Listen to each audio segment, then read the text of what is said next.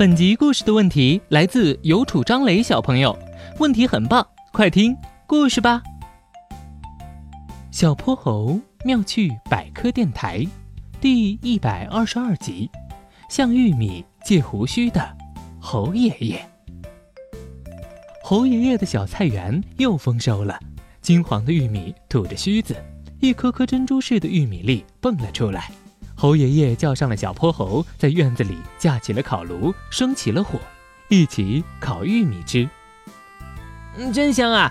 烤玉米吃起来又甜又糯。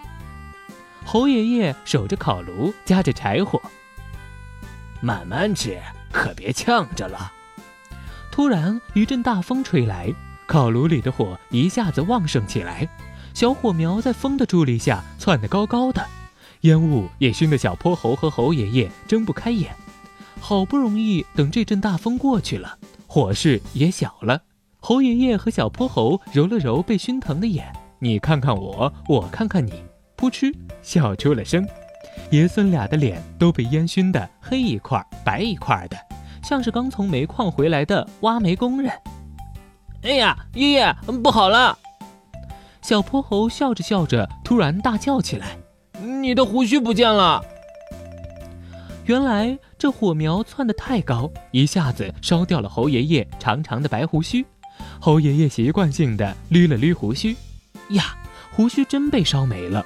侯爷爷留了好多年的胡须，一时没了，还真不习惯。小泼猴的眼珠咕噜一转，这新鲜的玉米上一根根、一丝丝的，不正像是侯爷爷的胡须吗？不如问玉米借点胡须吧。小泼猴摘了一把玉米的胡须，贴在爷爷的下巴上。哦哦，这下爷爷又有胡须了。猴爷爷带着小泼猴为他借来的假胡须，哈哈大笑起来。哈哈哈哈哈！谢谢你哟，我的好孩子。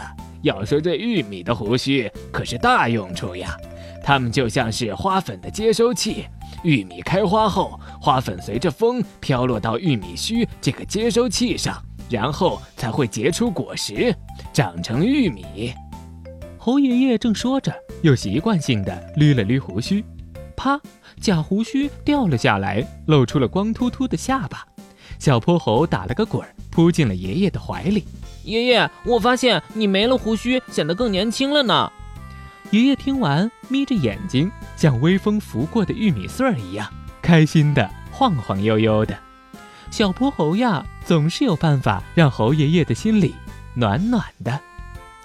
小泼猴妙趣百科，一天一个小知识。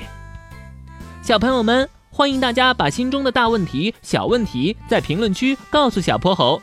如果你的问题被选中，小泼猴不但会用一个故事告诉给你答案。还会有一件小礼物送给你哟。